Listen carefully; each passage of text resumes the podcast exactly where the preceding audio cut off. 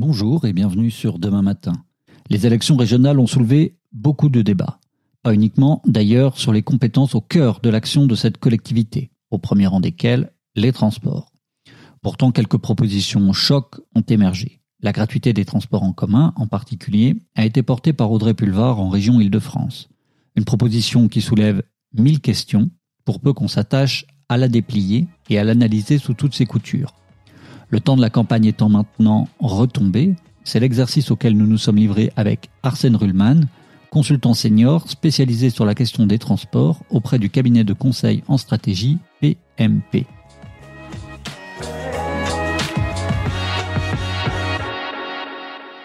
Alors pour débuter, Arsène, je voulais te poser la question de manière un peu naïve. Est-ce une bonne chose, oui ou non, de vouloir rendre gratuits les transports en commun? C'est une bonne question et je pense qu'avant de parler des transports en commun, on peut dire un mot euh, des transports euh, en général, c'est-à-dire euh, de la voiture, de l'avion par exemple. la voiture, on paye certes l'usage de son véhicule, on paye l'essence, par contre on ne paye pas l'usage de l'infrastructure. c'est le contribuable qui le, paye. Pour l'avion, c'est en partie le cas, puisque le contribuable paye une partie du coût des aéroports. Et lorsqu'il s'agit de, de transports en commun, lorsqu'il s'agit aussi de trains de façon générale, tout de suite, le débat devient plus politique, plus difficile, alors que depuis 300 euh, ans, 500 ans, 1000 ans, les routes sont, déjà payées par le contribuable. Donc, euh, ce que je dirais, c'est que euh, il faut ensuite regarder un peu dans le détail. La gratuité, d'accord, mais la gratuité, pourquoi faire? Et en fonction des objectifs qu'on va se, se, donner pour la gratuité, il y aura des bonnes et des mauvaises raisons. il y aura peut-être des situations dans lesquelles ce sera envisageable et d'autres dans lesquelles il faudra peut-être trouver d'autres solutions. Mais du coup, comment on explique historiquement ou autrement cette différence? Par exemple, l'avion, euh, qui est, qui, qui qu'on paye si peu cher quand on est usager euh, d'EasyJet ou de Ryanair, c'est aussi parce que les, les, compagnies derrière payent moins. Oui. Euh, alors, bon, là, pour comparer avec l'avion, on va comparer avec le TGV, hein, avec, le, avec le train grande ligne. c'est des choix politiques. Des choix politiques qui ont abouti à financer massivement un certain nombre d'aéroports et notamment dans des villes euh, moins importantes au nom de l'aménagement du territoire. Euh, et deuxièmement, à arrêter euh, quasi totalement à partir de 2005-2006 le financement de l'infrastructure ferroviaire, de la partie réseau de la SNCF, qu'on appelait avant RFF. Et on a obligé les trains à payer la totalité de, du coût à travers un péage qui devenait exorbitant. Si bien que si vous prenez un Paris-Barcelone avec une compagnie low cost, le prix d'appel est deux fois moins cher que ce que va payer euh, la SNCF rien qu'en péage pour faire euh, Paris-Barcelone avec son TGV. Ça, ça pose des questions. Et donc là, on parle de transport euh, interurbain entre grandes villes. si on, se pose ces questions-là sur le, transport en commun à l'intérieur des villes, des métropoles en particulier, type métro, bus, tramway, quelle est la situation? Eh bien, moi, je pense qu'il faut se poser la question du pourquoi, la question de l'objectif. Euh, premier objectif possible, on veut rendre les transports en commun euh, gratuits, on va dire pour une, pour une mesure de nature sociale. Sur, sur cet objectif-là, la réponse peut être, euh, de ce point de vue-là, assez nuancée. Pourquoi? Parce que pour une partie des usagers, l'abonnement remboursé à 50% par l'employeur est relativement peu cher. Je ne dis pas qu'il y aura des effets d'aubaine, mais ce ne sera pas de nature à, à faire venir d'autres gens dans les transports. Par contre, pour d'autres usagers, ça peut être cher des jeunes, des retraités, euh, des personnes euh, qui euh, n'ont pas de remboursement employeur, des chômeurs, etc. Là, il peut y avoir un sujet. Deuxième objectif possible, l'objectif environnemental. En fait, l'objectif environnemental, c'est un objectif de report modal, c'est-à-dire moins de voitures. Moins de voitures parce que les transports en commun sont gratuits. Là-dessus, plusieurs études ont déjà montré que cet objectif, on n'arriverait pas à l'atteindre seulement par la gratuité des transports. Pourquoi? Parce que qui prend sa voiture aujourd'hui pour se rendre en ville? Il y a deux catégories de personnes pour être extrêmement schématique. L'immense majorité, ce sont des gens qui n'ont pas d'offre de transport en commun performante à leur disposition. Donc le rendre gratuit ne changera pas grand-chose. Et une petite minorité, euh, simplement, c'est pour des raisons de confort. Et donc là aussi, euh, le rendre gratuit ne changera pas grand-chose, parce que ça coûte déjà plus cher de se promener en SUV euh, dans un centre-ville. Et là, il faut au contraire plutôt de, de la contrainte.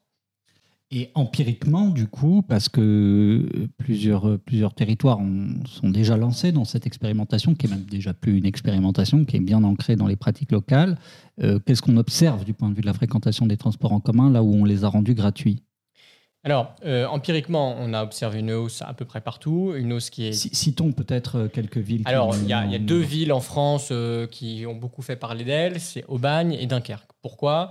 Aubagne, parce que c'est la première ville du monde à l'époque à avoir, un réseau de transport en commun gratuit, y compris le tramway, donc première ville du monde à avoir un tramway gratuit. Et euh, Aubagne a rendu ses transports gratuits avant d'inaugurer le tramway, qui a été inauguré euh, quelques années plus tard. Euh, et donc évidemment, il y a eu un effet d'augmentation significative de la fréquentation, d'une part à la gratuité, d'autre part à l'amélioration du réseau et l'arrivée d'une ligne de tramway. un autre exemple, c'est celui de Dunkerque, plus grande ville de France jusqu'à aujourd'hui encore, a décidé de la gratuité totale des moyens de transport. Et là aussi, les premiers retours, parce que c'est très très récent, montrent une augmentation significative. Mais là aussi, il faut voir qu'il y a eu une refonte totale du réseau, c'est-à-dire des nouveaux bus euh, entièrement euh, renouvelés, euh, des bus plus rapides, plus fréquents, qui roulent plus tard le soir, des couloirs de bus, des rues qui ont été piétonnisées. Donc il faut que ça s'inscrive dans un ensemble de politiques pour repenser la ville, pour refaire la ville finalement. Et dans ce cas-là, ça peut être un levier intéressant. Mm, mm. Alors on va, on va en parler. On peut aussi souligner que peut-être que euh, le réseau dunkerquois n'était pas aussi saturé que le réseau francilien, par exemple, enfin, qu'il partait d'un peu plus bas en termes de, fréquentation de leur transport collectif. Oui, c'est certain. Mais euh, cet argument, il faut faire attention parce que c'est un, un, argument qu'on peut prendre dans les deux sens. C'est-à-dire que euh, d'un côté, on peut aussi rétorquer que dans ce cas, il ne faut pas essayer d'augmenter la part modale des transports en commun en Ile-de-France parce qu'ils sont déjà saturés. Or, il y a quand même encore un peu de, chemin à faire. Et dans l'autre, effectivement, il y a un problème euh, dans, les, dans beaucoup de villes euh, petites et moyennes de province qui est une très faible fréquentation du réseau, parce qu'il y a une très faible attractivité du réseau, parce qu'il ne correspond pas aux besoins et aux usages des habitants. Et de ce point de vue-là, la gratuité euh, est quelque chose d'intéressant parce que déjà aujourd'hui, les usagers payent une part très faible du coût du transport en commun dans ces réseaux-là, et que rendre ces, ces réseaux gratuits ça sert finalement à faire du marketing territorial, ça sert à faire parler de soi, ça sert à faire parler de son réseau. Si on veut complètement revoir son réseau de bus, le développer avec des nouveaux horaires, quoi de mieux pour euh, en, faire parler de cette nouvelle façon de se déplacer que de le rendre gratuit? Donc c'est une forme finalement de publicité pour sa ville. Et euh, bien sûr, euh, c'est pas la même chose dans les grandes villes où le réseau est déjà connu, l'usage des transports en commun est déjà une habitude pour ceux qui l'utilisent, et par contre, le, le financement par les usagers est lui beaucoup plus important. Mais si, si en continuant là-dedans, euh, si je vais essayer de me faire l'avocat du diable, l'argument que j'entends contre la gratuité des transports en commun en Ile-de-France en particulier, c'est effectivement la saturation du réseau. Il reste très peu de marge pour essayer de mettre des automobilistes d'aujourd'hui dans les transports en commun demain, et qu'il est plus urgent sans doute, et c'est peut-être une étape préalable, de basculer des usagers du métro vers les pistes cyclables, par exemple. On sait qu'il y a beaucoup trop d'usagers euh, qui, qui, qui, font des petites distances en métro. Exactement. Alors là, c'est un, un problème qui est tout à fait épineux. Euh, épineux pourquoi? Parce que les petites distances en métro, elles sont favorisées par euh, l'abonnement. quand vous avez un abonnement, faire deux, stations de métro ne vous coûte pas plus cher. Et donc, vous allez être incité à faire une, deux ou trois stations de métro pour un trajet court.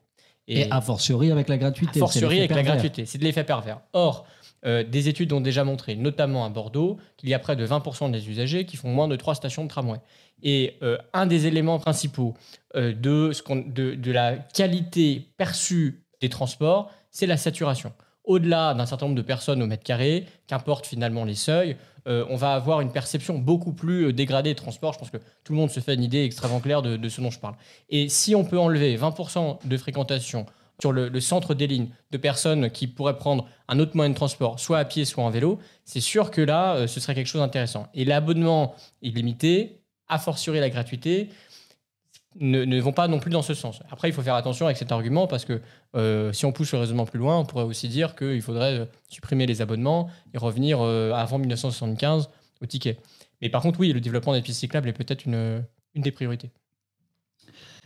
Et pour approfondir euh, la question que tu abordais tout à l'heure, celle du, projet de ville, c'est vrai qu'on se dit que la gratuité, en revanche, peut être euh, une manière d'acter que se déplacer en ville, dans une métropole, c'est un service public et que entrer dans le bus, entrer dans le tram, entrer dans le métro, c'est comme marcher sur le trottoir, c'est être chez soi, c'est être dans l'espace public et que, euh, en enlevant les barrières, finalement, eh ben, on offre aussi une, qualité de vie au quotidien, une, jouissance, une simplicité en fait pour, euh, pour les usagers, pour les habitants.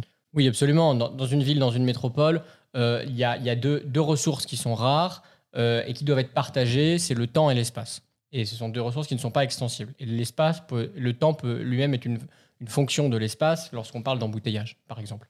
Et de ce point de vue-là, effectivement, les transports en commun répondent à un besoin qui est universel au sein de la ville, à l'ensemble des habitants. Il est tout à fait logique de considérer que tout comme euh, la voirie, par exemple, euh, le réseau de bus ou le réseau de métro, ou en tout cas le réseau de tramway, dans, la conception philosophique, euh, soit accessible à tout le monde et soit financé par l'ensemble de, la collectivité. Ce d'autant qu'aujourd'hui, on a une utilisation de l'espace qui n'est pas suffisamment euh, équilibré.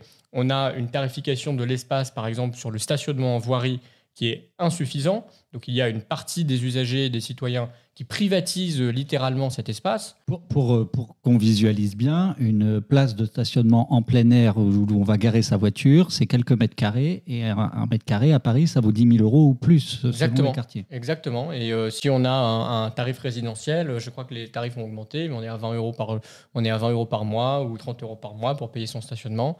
Donc on est très très en deçà de, de si on devait payer un loyer. Et là, on parle du stationnement, mais on peut dire la même chose sur les grands axes, parce qu'il y a, je crois, presque 20% ou 30% de la superficie de Paris qui est dédiée euh, à la voirie, euh, au stationnement. Euh, et en fait, lorsqu'on a une personne dans une voiture, on a aussi une congestion, c'est-à-dire qu'on a une occupation de l'espace qui est démesurée par rapport à ce qu'on représente dans la ville. Donc je pense qu'il faut mieux partager l'espace, et notamment bah, en se mettant en commun, justement, c'est le, nom des transports en commun. De ce point de vue-là, on parle de gratuité, je pense qu'il faut avoir une approche globale de la tarification de l'espace et de la valeur qu'on donne au temps. Et donc de ce point de vue-là, euh, on peut tout à fait euh, considérer qu'il y a des usages qui sont néfastes ou négatifs pour la collectivité qui devraient être plus fortement euh, taxés, et de l'autre, des usages qui, peuvent être, qui, sont intéressants pour la collectivité, qui sont vertueux et qui pourraient être plus largement financés par la collectivité elle-même. Ça, c'est dans le schéma théorique. Alors, il faut qu'on précise que derrière le débat qui est le nôtre, il y a des questions environnementales évidentes, en fait, et des questions qui sont globales, le changement climatique. Donc il y a des, il y a des enjeux de basculer, euh, de faire sortir de leur dépendance en fait un certain nombre d'automobilistes aux moteurs thermiques et au pétrole. Donc d'essayer de les basculer dans des modes où on va pouvoir faire de l'électricité, de l'hydrogène, ce qu'on veut, mais euh, c'est un, débat d'énergéticiens, et des enjeux aussi très locaux, de particules fines, de bruit, d'odeur, etc., qui, euh, là, où là aussi le transport en commun a des, a des vertus, voilà, plus les questions d'espace que tu partageais. Et du coup, je, me demandais peut-être que la question de base qu'on devrait se poser, et je sais que tu as des choses à dire là-dessus, c'est euh, qu'est-ce qui pousse les gens à prendre les transports en commun plutôt que la voiture? Est-ce que au-delà de, au-delà de ce qu'on s'est dit jusqu'à présent? Euh, oui, c'est une, remarque qui est intéressante. D'abord, je pense qu'on peut, en, préambule, retourner la question et se demander qu'est-ce qui pousse les gens à prendre la voiture plutôt que les transports en commun. Euh, parce que c'est intéressant, si on, rend les transports en commun gratuits, l'impact que ça, que ça va avoir, l'impact, il est très marginal. Pourquoi? Parce qu'on prend sa voiture aujourd'hui. Alors, je parle en ville pour deux raisons majeures. L'immense majorité des cas, et des études ont été menées encore récemment euh, à Lyon, on le prend parce qu'il n'y a pas de solution de transport satisfaisante, et je vais y venir. Euh, donc on est obligé de, prendre sa voiture. la gratuité de transport en commun ne règle pas la, question. Et dans une minorité de cas, euh, on la prend parce que euh, c'est une, question de confort. On paye déjà beaucoup plus cher que ce qu'on payerait avec un abonnement Navigo, mais c'est simplement pour de confort. Et là aussi, la gratuité ne le répondrait pas parce que il y a déjà un écart favorable au transport en commun en termes de prix. Et donc là, il faut plutôt y répondre par la contrainte. dans un cas, il faut répondre par l'offre et dans l'autre, par la contrainte. Alors qu'est-ce qui fait que les gens ils prennent les transports en commun si on, si on prend la question dans l'autre sens? Il y a une étude extrêmement intéressante qui a été menée récemment par euh, la Régie des transports de Berlin et qui a pris euh, une centaine, euh, entre 100 et 1000 origines-destinations, c'est-à-dire des trajets, des déplacements, et qui a regardé quel était le temps de parcours en transport en commun, que ce soit le bus, le métro ou le tram, quel était le temps de parcours en voiture, et qui s'est également demandé quelle était la part modale sur chacun de ces trajets des transports en commun et de la voiture. Qu'est-ce qu'on voit? On voit que plus euh, le temps de trajet en transport en commun est élevé par rapport à la voiture. Deux fois, trois fois, quatre fois le temps qu'il faut mettre en voiture, plus la, part modale des transports en commun est faible. Et c'est assez logique, Personne n'a envie de passer 4 heures dans les transports en commun, là où on peut passer une heure en voiture, de passer 2 heures dans les transports en commun, là où on peut passer une demi-heure en voiture.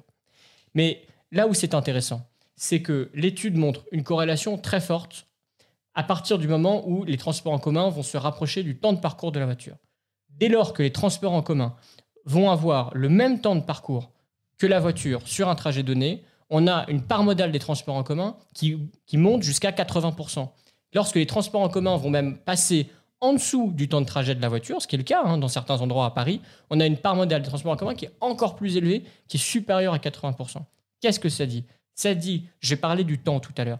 Le temps, c'est une des notions finalement les plus importantes, et dans l'offre et dans la contrainte. Il faut donner des temps de parcours attractifs pour les gens, pas simplement avoir une ligne de bus qui existe dans l'absolu, il faut que l'horaire, les correspondances, le temps de trajet total soient compétitifs.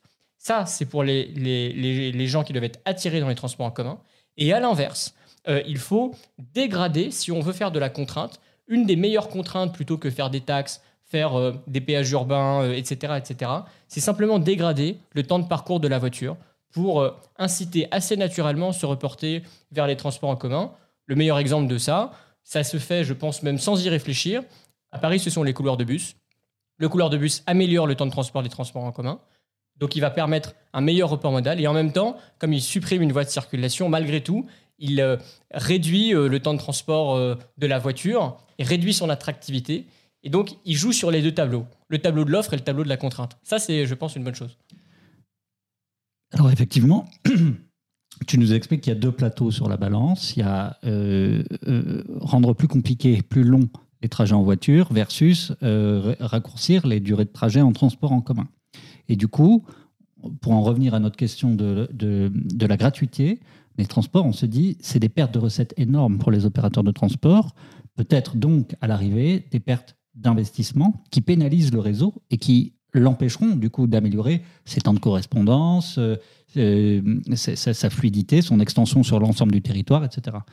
Oui, alors euh, effectivement, là, il y, a deux, il y a deux niveaux de raisonnement. Le premier, c'est, euh, d'ailleurs, c'est ce que fait Audrey Pulvar, c'est un raisonnement qui, dans la théorie, a du sens, qui est de dire, finalement, lorsqu'il y a homologie entre les contribuables et les usagers, c'est-à-dire que ceux qui ont vocation, je dis bien vocation, à euh, payer des impôts ou des contributions. Et ceux qui ont vocation à utiliser les transports en commun sont globalement les mêmes personnes. Alors, faire la gratuité des transports n'est qu'une question d'arbitrage, de savoir dans quelle poche euh, ça va passer. Aujourd'hui, c'est 70% les contribuables et 30% les usagers en moyenne en province. Si on veut faire la gratuité, on fait 100 et 0. Et donc, ce n'est qu'une question de, de, passage d'une poche à une autre, de tuyauterie. Contribuables qui peuvent être des entreprises ou des particuliers Qui peuvent être des entreprises ou des particuliers selon les taxes qu'on utilise. Aujourd'hui, c'est essentiellement des entreprises, voire même quasi exclusivement. Sauf que pour faire ça, évidemment, il faut réfléchir au niveau de l'État. Donc, au niveau de l'État, c'est quelque chose qui est possible. Je vais vous donner quelques chiffres euh, pour, euh, pour bien, euh, bien visualiser.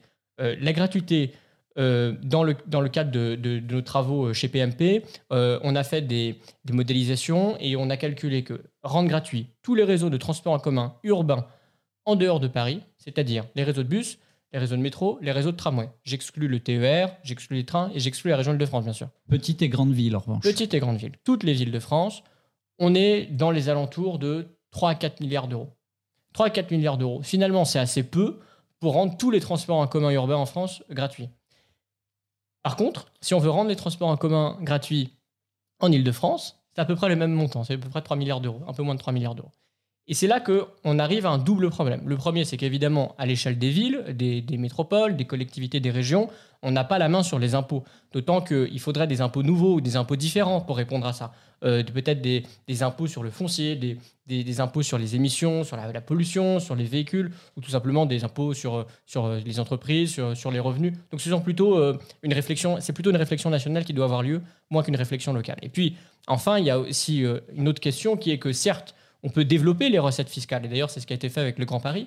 Mais est-ce qu'il faut, malgré tout, se priver en retour de recettes qui proviennent des usagers et qui apportent plus qu'un complément, même un financement indispensable, quand on voit les enjeux qui sont les nôtres? Et les enjeux qui sont les nôtres, c'est qu'il faut plus de transport, plus d'offres pour améliorer concrètement la qualité de vie des gens, pas euh, de donner 10 euh, euros, 20 euros ou, 35 euros comme en Ile-de-France euh, par mois aux salariés. Je pense que là n'est pas la priorité, même si ça peut arriver un jour. Et c'est vrai que ce qui est intéressant, c'est que derrière, derrière la question qu'on est en train de se poser, il y a des questions de justice sociale, de justice fiscale par rapport au transport. Et, et du coup, moi, j'entends deux choses.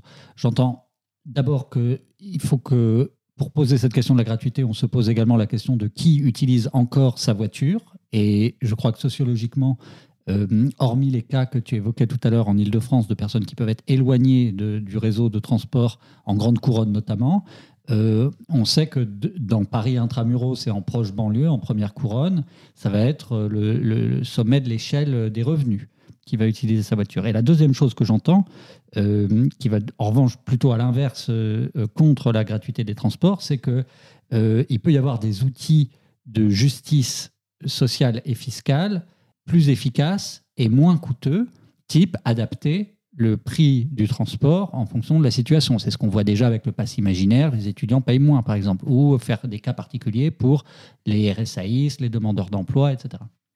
Alors, sur l'usage de la voiture, moi, je pense qu'il faut faire attention. Euh, je vais prendre l'exemple de Lyon, où une étude a été menée récemment par, euh, mon cabinet et, par mes équipes. Euh, lorsqu'on est à l'intérieur de la ville de Lyon, la part modale de la voiture, c'est à peu près 30-40%. J'ai plus le chiffre en tête extrêmement précis. Donc, c'est à peu près ouais, 25-30%. Donc, c'est un, résultat qui est assez bon, assez performant, parce que le reste, c'est de la marche à pied sur les transports en commun. Dès que vous sortez de la ville de Lyon, même au sein de la métropole de Lyon, la part modale kilométrique de la voiture, c'est 80%. Que vous soyez dans euh, le, premier rayon, la première couronne, si vous voulez, la deuxième, la troisième ou la quatrième.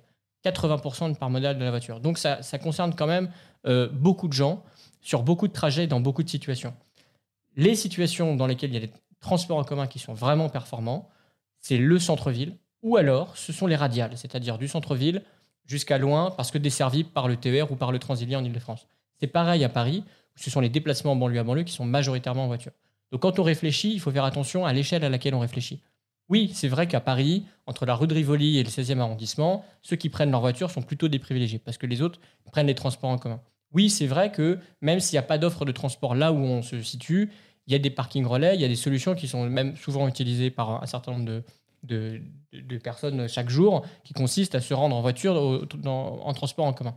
Mais attention, là aussi, ça, fonctionne, mais euh, que lorsque la totalité du trajet ensuite reste souple. On ne peut pas demander aux gens de faire euh, les deux tiers de leur trajet en voiture, de déposer leur voiture pour prendre un bus et ensuite prendre euh, un métro et un tramway. Donc, c'est pas possible. Donc, les gens vont faire la totalité du trajet à pied ou en voiture, pardon.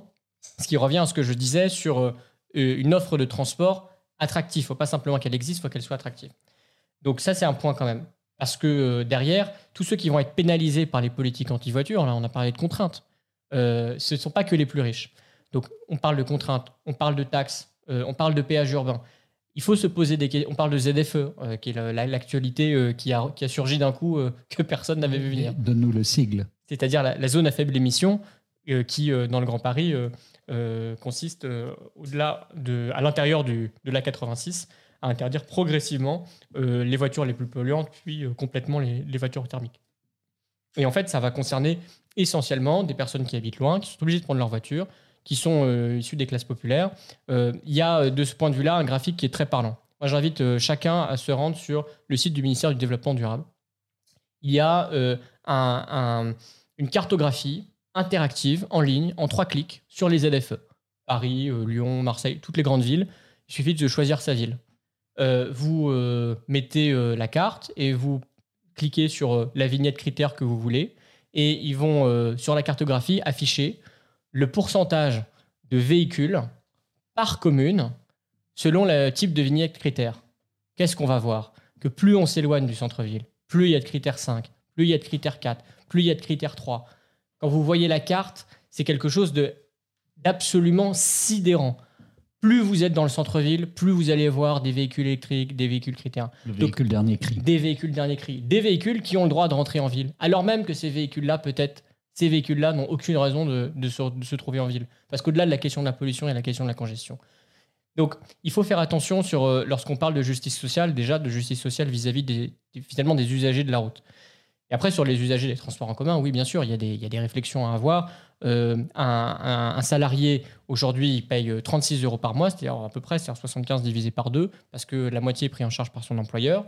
Euh, un retraité, Alors, il y, a des, il y a des prises en charge partielles aujourd'hui, mais un retraité, il paye le double, alors qu'il a souvent une plus petite retraite.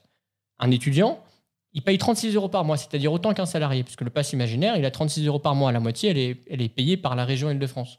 Est-ce que c'est normal qu'un étudiant paye aujourd'hui la même somme qu'un salarié du privé qui gagne 1000, 2000, 3000, 4000 euros? Vous savez qu'il y a une proportion de cadre qui est importante euh, à Paris par rapport à un étudiant euh, qui, euh, lui, peut avoir 2, 3, 400 euros pour vivre par mois. Donc là, il y a des questions qui se posent. Pareil pour les chômeurs, pareil pour les étudiants ou les jeunes qui n'ont pas accès aux cartes imaginaires. Je pense que, à tout le moins, il faut réfléchir à une simplification des tarifs, à une accessibilité pour les publics qui en sont le plus exclus.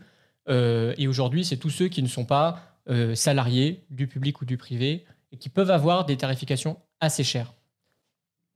Il y a une autre question, ah là j'y pense parce que tu parles, de, tu parles de simplification et moi je valorise énormément la, la lisibilité des politiques publiques et qu'il n'y ait pas 15 000 formulaires CERFA à remplir. Et il y avait une question assez importante finalement, c'est que Paris, c'est une des villes les plus touristiques au monde. Et, les recettes qu'apportent les touristes au réseau de transport en commun n'est pas nulles. Or, euh, si on fait les transports en commun, mais qu'il faut justifier, etc., on perd une partie de l'intérêt de la réforme. Oui, alors les recettes qu'apportent les touristes sont difficiles à évaluer, mais elles sont très élevées. Euh, dans les dernières analyses que nous avons menées, euh, on est en mesure d'affirmer que c'est plusieurs centaines de millions d'euros euh, et probablement aux alentours des 500 millions d'euros assez, assez allègrement. Sur grosso modo combien de recettes Sur un total de recettes de 3 milliards, à peu près, 2,8 milliards. Pourquoi? Parce que les touristes y prennent des tickets, que les tickets coûtent beaucoup plus cher que les abonnements, voilà. Et qu'il y a beaucoup de touristes évidemment à Paris. Donc là, il y a effectivement une question, euh, quelque part aussi de justice sociale. Est-ce que euh, la gratuité euh, de la ligne 1 du métro sur les Champs-Élysées pour les touristes chinois doit être financée par les habitants de la zone 5 en Ile-de-France qui n'ont accès à quasiment aucune offre de transport? Je ne suis pas sûr. En même temps, on peut aussi rétorquer qu'il est possible, là aussi, de faire contribuer les touristes. Il y a des taxes de nuitée d'hôtellerie euh, qui pourraient être largement augmentées parce qu'aujourd'hui elles sont assez faibles. Il peut y avoir des taxes euh, de, de, visa, euh, d'aéroports, d'arrivée dans les aéroports, les gares. Bon, il y a des dispositifs qui peuvent être, pensés de, de, cette façon. Mais c'est vrai que la gratuité est totale, spécifiquement en Ile-de-France, ça, ça rejoint exactement ce que je disais tout à l'heure. En Ile-de-France, il n'y a pas une homologie totale et complète entre ceux qui ont vocation à payer et ceux qui ont vocation à utiliser. Parce qu'il y a des gens qui utilisent et qui ne payent pas, ce sont les touristes, qui ne sont pas contribuables. Et donc là, il y a un problème, parce que ça ne matche pas complètement. Tout à l'heure, tu, parlais de développer une offre attractive et, je reviens là-dessus. Développer une, une offre attractive, ça veut dire investir bien souvent. Et on sait que, en tout cas pour l'île de France, c'est valable. Là où la demande de transport explose, c'est les transports dits euh, banlieue à banlieue, en tout cas première couronne, première couronne, deuxième couronne, deuxième couronne, deuxième couronne, première couronne, mais beaucoup moins euh, que ce pourquoi le réseau est fait, en fait, ce, fameux réseau en étoile qui, où tout converge vers, euh, vers Saint-Lazare, vers Montparnasse, vers Châtelet-Léal, etc. Et, et, je me demandais comment tu voyais la chose en matière de développement de transport en commun. On sait qu'il y a le Grand Paris Express, dont c'est le, le but, hein, avec son système de rocade. Vous savez, donc c'est les lignes 15, 16, 17, 18 qui vont progressivement euh, s'interconnecter à tout le réseau de, de, métro et de RER e qui existe déjà. Euh, euh, et je te pose la question parce qu'on parlait en off tout à l'heure des, BHNS, c'est-à-dire les bus à haut niveau de service qui peuvent fonctionner en site propre, c'est-à-dire séparés de la, de la, du reste de la voirie. Euh, et avec euh, des garanties du coup en régularité, en ponctualité, en rapidité, le tout à moindre investissement. Oui, c'est vrai, c'est un, une solution qui est assez euh, attrayante. Le, le, BHNS, il a une, une, un, parent, je dirais, un, cousin éloigné qui est un peu plus abouti, qui s'appelle le bus rapide transit, qui, qui a commencé en Colombie et qui s'est ensuite beaucoup développé en Amérique latine. Grosso modo, il s'agit euh, de neutraliser deux voies d'autoroute, parce que dans ces pays-là, il y a des autoroutes urbaines, des voies rapides, des quatre voies, des voies express à peu près partout, jusque dans les centres-villes, qui sont très congestionnées avec très peu de transport.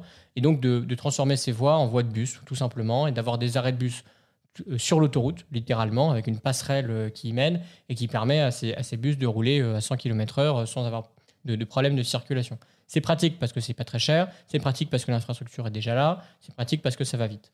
Euh, en Europe, euh, évidemment, c'est possible, mais ça l'est un peu moins. Pourquoi? Parce qu'on n'a pas, euh, fort heureusement, on a beaucoup moins d'autoroutes urbaines, on a beaucoup moins de quatre voies, on a beaucoup moins de ces, infrastructures-là, et on a déjà un peu plus de réseaux de transport en commun. Donc, l'avantage de mettre un bus sur l'autoroute, il n'est pas aussi intéressant euh, qu'on pourrait le voir en Colombie. Après, on peut tout à fait aussi faire un BHNS, on va dire classique, c'est-à-dire sur une avenue, sur, sur un, boulevard. Et là, je dirais oui, bien sûr, le réseau de bus, c'est un réseau de transport intermédiaire euh, qui euh, est extrêmement performant, dont les coûts sont plus faibles. Mais il faut faire aussi attention. C'est que si on veut un BHNS, BHNS finalement c'est un terme euh, marketing.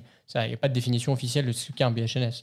c'est que les élus, souvent à, l'instar de, de leurs électeurs, veulent un tramway parce que c'est chic, parce que on en entend parler, parce que c'est chouette. C'est le tramway du pauvre. Et c'est le tramway du pauvre. Et donc on n'a pas un bus, on a un BHNS. Mais un BHNS c'est un bus. C'est un bus qui a un site propre, tout simplement. Et donc là aussi il faut faire attention parce que bon, s'il s'agit simplement de faire un bus avec un site propre, oui c'est une bonne chose. Mais si on a un besoin de transport qui est plus important, il y a des, niveaux de déplacement qui sont important, il y a des distances qui sont longues, donc on a besoin d'avoir euh, de, la vitesse, on a besoin d'avoir euh, du débit parce que les flux sont importants. Là, il faut peut-être réfléchir à d'autres solutions, comme celle du tramway, par exemple. Peut-être que le tramway est plus cher, mais il faut aussi voir que le tramway refait la ville. Et euh, d'ailleurs, on, retombe un peu sur ce qu'on avait dit au début sur la gratuité. C'est que penser les transports, c'est aussi penser la ville. Le tramway français, depuis les années 80, euh, quand on le crée, on, on, fait ce qu'on appelle du façade à façade, c'est-à-dire qu'on rénove toute la ville d'une façade d'un immeuble jusqu'à la, façade de, de l'immeuble d'en face. On ne se contente pas de poser des rails, on met des pistes cyclables, on refait les trottoirs. à Bordeaux, sur le boulevard des Maréchaux. les boulevards des Maréchaux, à Bordeaux, à Marseille, partout où on a mis du tramway, on a fait du renouvellement urbain, on a rénové la ville, on a repensé la ville, on a repensé ses usages, on a euh, donné de l'attractivité à des quartiers qui parfois euh, en avaient moins.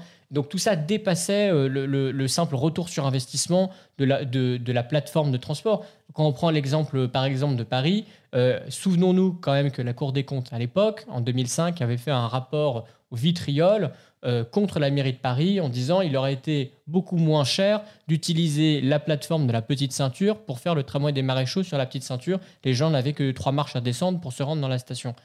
Et on comprend que, en fait, la Cour des comptes était passée totalement à côté du sujet. Le sujet n'était pas d'avoir un espèce de train sur des rails qui roule assez vite, il était de repenser la ville. C'est ce qui s'est fait d'ailleurs avec euh, les maréchaux. Merci Arsène. Il y avait d'autres sujets que tu avais en tête euh, sur cette question de la gratuité ou des transports tels qu'ils se sont posés à l'occasion de ces régionales? Bien, moi, je trouve que j'ai, je, trouve quand même que la thématique des transports a été assez peu abordée malheureusement euh, pendant ces pendant ces débats. Au détriment de questions qui ne font pas forcément partie des, pas forcément partie des compétences. exactement, et c'est dommage parce que euh, on a beaucoup parlé d'une proposition phare sur la gratuité des transports. Je pense que effectivement euh, c'est une proposition qui manquait, euh, à mon sens, un peu de nuance. Euh, mais derrière, on aurait pu enclencher un débat sur le financement des transports, sur la tarification des transports, sur la qualité des transports, sur leur développement, les transports pour qui, pourquoi, comment, quels arbitrages politiques vis-à-vis de, l'environnement, de la façon dont on pense les villes, les métropoles aussi. Il y a plein de choses dont on peut encore parler sur ce sujet et malheureusement, je trouve que le débat a été un peu atrophié de ce point de vue-là. C'est dommage, mais j'espère que la discussion d'aujourd'hui permettra euh, d'ouvrir de nouveaux horizons. Merci d'avoir écouté cet épisode de Demain Matin. Demain Matin est un podcast où l'on parle ville, planète et société. Alors si ces sujets vous intéressent, n'hésitez pas à nous retrouver sur demain-matin.com et à vous abonner sur les réseaux sociaux, sur YouTube et sur vos plateformes préférées. À très bientôt pour un nouvel épisode.